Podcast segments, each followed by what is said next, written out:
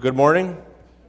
Good morning. I'll just say I try not to take it personally when the worship team leaves their gear up where I'm supposed to stand when I'm preaching, but you know, when it's my wife, I, I wonder.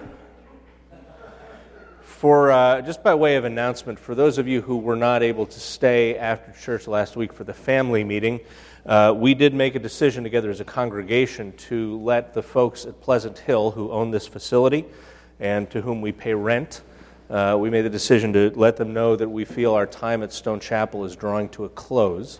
Uh, we don't know exactly when, uh, but we do believe that uh, God is not calling us either to buy the facility uh, or to sign a long term lease for it. So uh, that doesn't mean that we are therefore going to go with the offer that we have in Catonsville. Uh, what it means is that we're continuing to seek God as to where He would have us be, but we feel confident, uh, both as elders, and we feel like the, uh, the congregation has, uh, has uh, come to a consensus that, that our time here is, is going to be coming to a close. So please continue to pray for us as elders as we work through other possibilities, and for me as I engage with colleagues and others who we might be able to work with. Um, and if you have any specific questions about that, don't hesitate to ask any elder. So we're here in Romans chapter 11. We have been in 9 through 11 all fall, winter, and spring. And I'll warn you today there's going to be a lot of flipping around in your Bibles, so warm your, warm your fingers up. As we talked about a couple weeks ago, if you boil down chapter 9, 10, and 11, I think it boils down to this. Chapter 9 of Romans, Paul demonstrates that God is not unjust. In chapter 10, Paul demonstrates that God is not unavailable. And in chapter 11, as we'll see, Paul is going to demonstrate that God is not unfaithful. So God is not unjust, God is not unavailable, and God is not unfaithful. And so here we go, chapter 11. I ask then, did God reject his people? No. Absolutely not. I am an Israelite myself, a descendant of Abraham from the tribe of Benjamin. God didn't reject his people, whom he foreknew. I mean, don't you know what the scripture says in the passage about Elijah? How he appealed to God against Israel? Lord, they've killed your prophets and torn down your altars. I'm the only one left, and they're trying to kill me too. And what was God's answer to him? I have reserved for myself 7,000 who have not bowed the knee to Baal. And so, too, at the present time, there is a remnant chosen by grace. And if by grace, then it's no longer by works. If it were, grace would, after all, no longer be grace. So, what Paul is referring to here is this idea of a remnant that God preserves from among all of those who call themselves his people, a faithful remnant. These will be the people that he will use to work out his purposes. And so let's go back to Isaiah chapter 6, and we get a picture of this. You may be most familiar with this because it's the scene where Isaiah says, Here am I, send me. But after that, and starting in verse 9, God says to Isaiah, Go and tell this people, be ever hearing but never understanding, be ever seeing but never perceiving. Make the heart of this people calloused, make their ears dull, and close their eyes, lest they see with their eyes, hear with their ears, understand with their hearts, and turn and be healed. And then I said, How long, O Lord? And he answered, Until the cities lie ruined and without inhabitant, until the houses are left deserted and the fields ruined and ravaged, until Yahweh has sent everyone far away and the land is utterly forsaken. And though a tenth remains in the land, it will again be laid waste. But just as the terebinth and oak leave stumps when they're cut down, so the holy seed will be the stump in the land. What's going on here, Isaiah is prophesying before Israel is sent into exile, but at a time when things are not looking good for the nation. And he's commanded to tell God's people that God is going to bring on them a time of hardening, but that just as the terebinth and the oak leave stumps behind after they're cut down, in the same way, God is going to leave something in the land. And so, what we see in this passage is that God is working out his purposes. And God, moreover, is working out his purposes in his time. And that he sends his prophets to interpret how God is working out his purposes in his time. But we have to bear in mind with all of this that God is the one who gets to define what his purposes are. So, with that in mind, let's go back all the way to Genesis, the first book of the Bible, in chapter 45, toward the end. And to give you the backstory, of course, you have Joseph, who is sold by his brothers into slavery. Joseph, the son of, of Jacob, renamed Israel. Joseph is sold by his brothers into slavery in Egypt.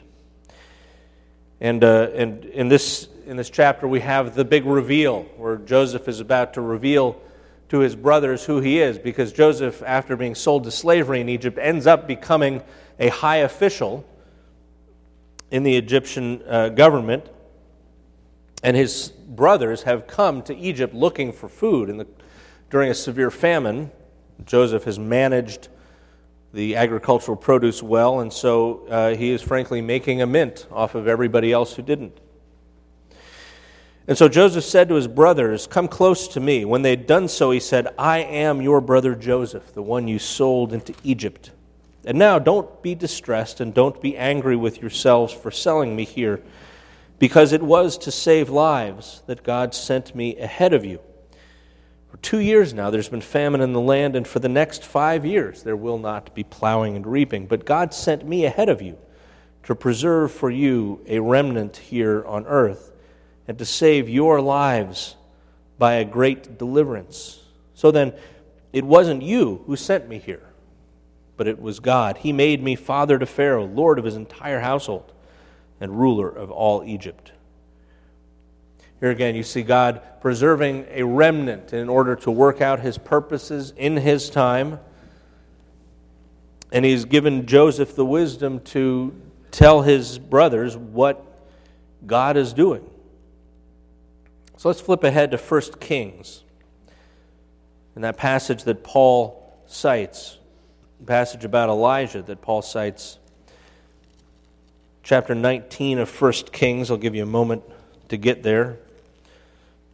And as you do, the story in chapter 18 is one of the great smackdown stories in all of Scripture. This is where Elijah has a showdown with the prophets of Baal. And uh, he wins. Specifically, God wins. Baal is proven to be powerless. Elijah talks all kinds of smack and taunts the prophets. Their false God is not able to do anything, but the one true God sends fire down to burn up Elijah's offering, even though he soaked it in water. And, after this kind of success, you might think Elijah would be feeling pretty good. But as it turns out, Elijah then becomes deeply depressed in part because the person he is trying to demonstrate God's power to, Jezebel, is not interested in learning about God's power. She's mostly interested in shutting him up. And Elijah, we read picking up in chapter 3, is afraid he ran for his life. And when he came to Beersheba in Judah, so he's fleeing way to the south into the desert. He left his servant there while he himself went a day's journey into the desert. Came to a broom tree, sat down under it, and prayed that he might die I've had enough, Yahweh, he said. Take my life. I'm no better than my ancestors. Then he lay down under the tree and fell asleep. All at once, an angel touched him and said, Get up and eat. He looked around, and there by his head was a cake of bread, baked over hot coals, and a jar of water. He ate and drank, and then he lay down again. And the angel of Yahweh came back a second time and touched him and said, Get up and eat. The journey is too much for you. So he got up and ate and drank, and strengthened by that food, he traveled forty days and forty nights until he reached Horeb, the mountain of God. There he went into a cave and spent the night. And the word of Yahweh came to him What are you doing here, Elijah?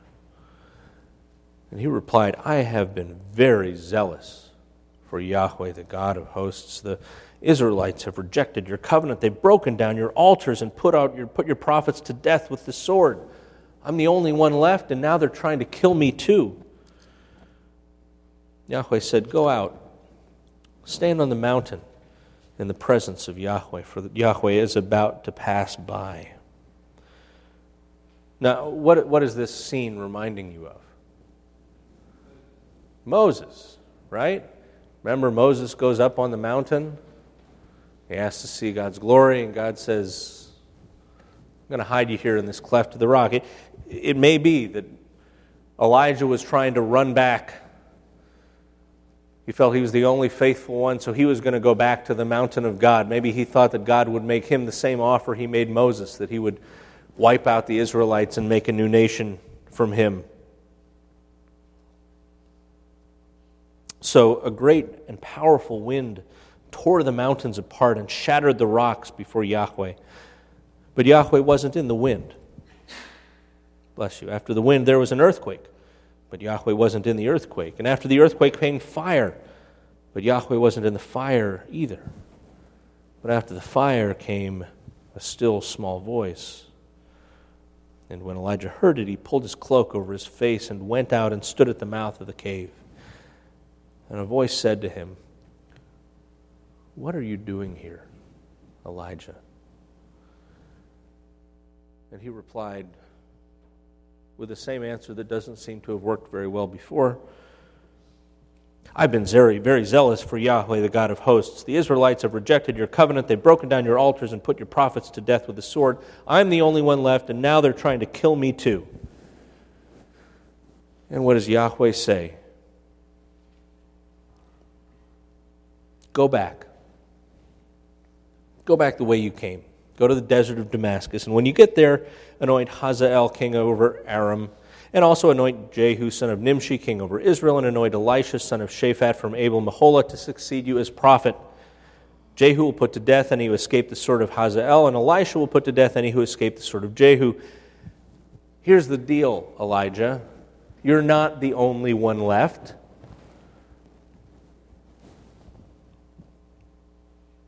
I reserve 7,000 in Israel, all of whose knees have not bowed down to Baal, all of whose mouths have not kissed him. Now, whether that 7,000 is a literal 7,000 or a, one of those symbolic numbers that signifies a complete and significant amount, if you take the seven signifying completion and the thousand meaning a lot, it doesn't matter. The point is, Elijah, you're not the only one. You need to stop this pity party and get back to work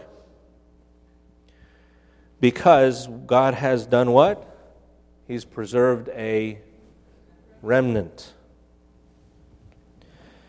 And so, what the prophets have to say during the exile, if you go flip ahead to Jeremiah chapter 23.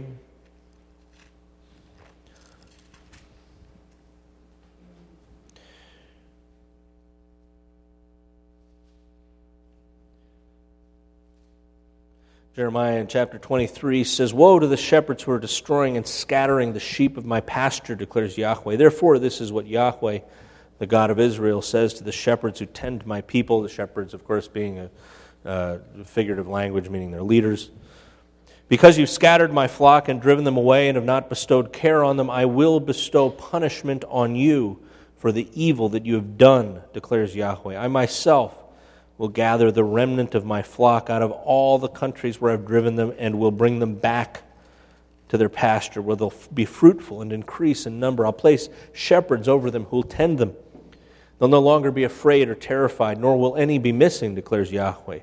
See, the days are coming, declares Yahweh, when I will raise up to David a righteous branch king who will reign wisely and do what is just and right in the land. In his days, Judah will be saved, and Israel will live in safety.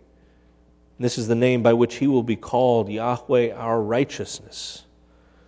So then the days are coming, declares Yahweh, when people will no longer say, As surely as Yahweh lives, who brought the Israelites out of Egypt, but now they're going to say, As surely as Yahweh lives, who brought the descendants of Israel up out of the land of the north and out of all the countries where he had banished them. And then they'll live in their own land. Jeremiah is an exilic prophet. He's prophesying to God's people during the exile after they had been vomited out of the land because of their wickedness. And another exilic prophet that I think you know, Ezekiel. Uh, can't talk about this without spending a little time in Ezekiel. Flip ahead to Ezekiel chapter 11.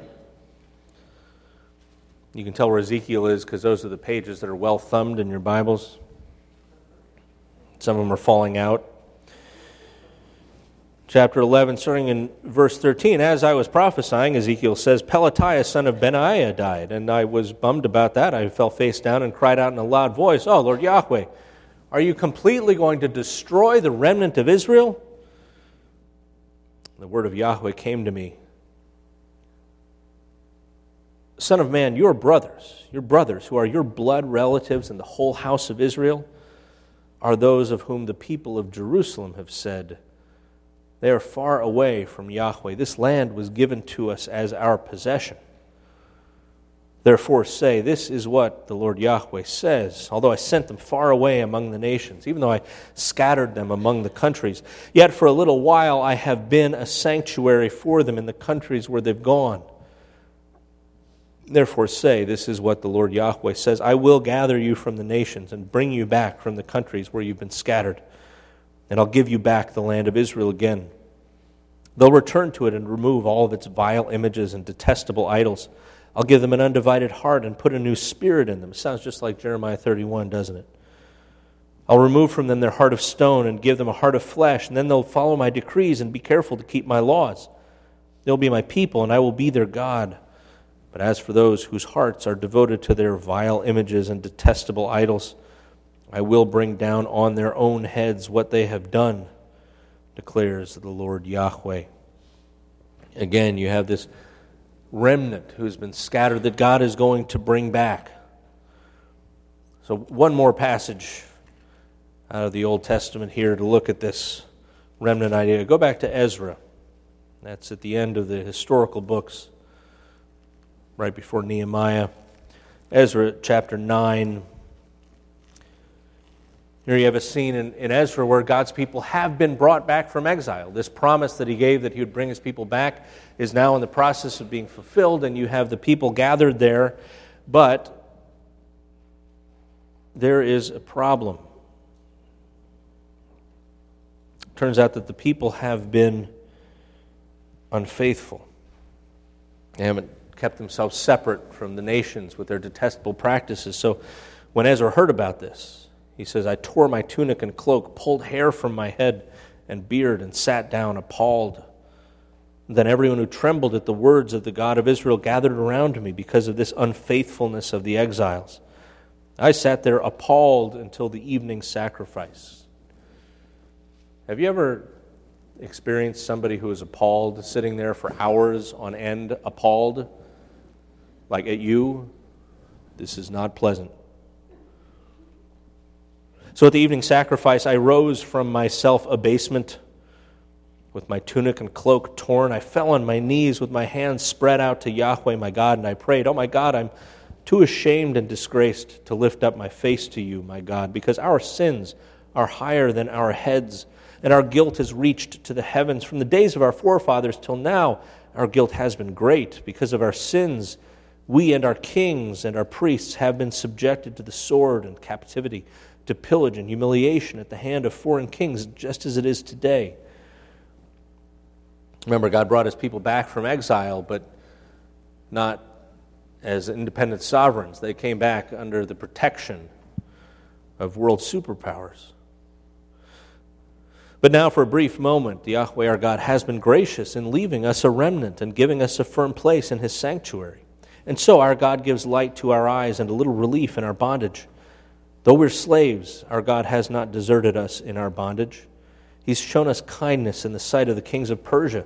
He's granted us new life to rebuild the house of our God and repair its ruins. And He's given us a wall of protection in Judah and Jerusalem. We'll skip ahead to 13. What, what's happened to us, Ezra says, is a result of our evil deeds and our great guilt. And yet, our God, you have punished us less than our sins have deserved and have given us a remnant like this.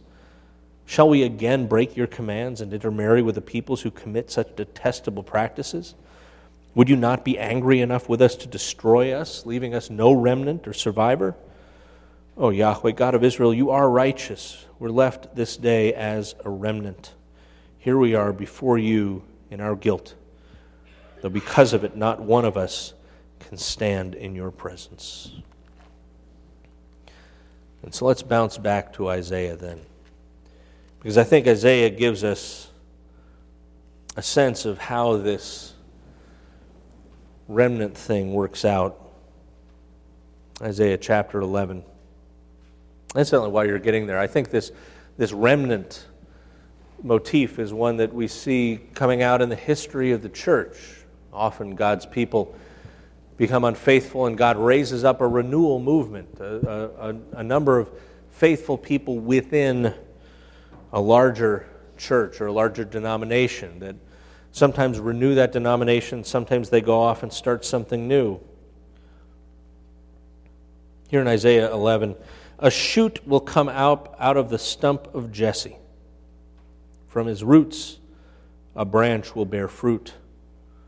The Spirit of Yahweh will rest on him the Spirit of wisdom and of understanding, the Spirit of counsel and of power, the Spirit of knowledge and of the fear of Yahweh, and he will delight in the fear of Yahweh. See, this stump doesn't just stay there as a stump to rot.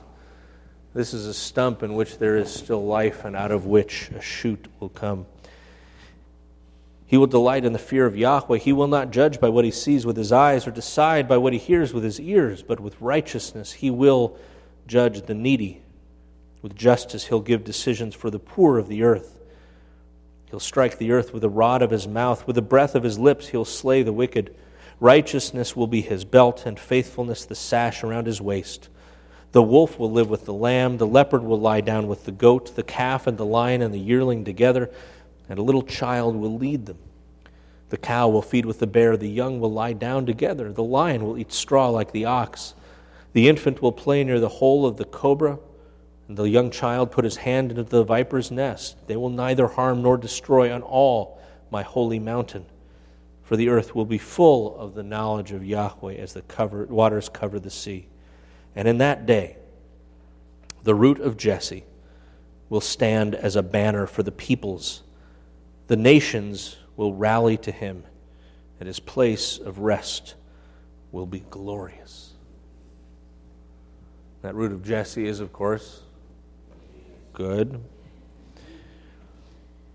And this picture we get here in Isaiah is the same thing that we have seen in so many other passages that we've looked at, especially through chapter 10, is this, this picture of God restoring his people, yes. And that's a big deal. If that were all, that would be enough. But not only is God restoring a divided people, God is bringing the nations in as well. Through this Messiah, God is welcoming all. And the way that he is accomplishing this, seems like Paul is trying to say, is through this remnant here at the present time, chosen by grace. So, as I hear these passages about God's remnant, I, the question I have is how do I get, make sure that I'm part of the remnant and not part of the other remainder? Right?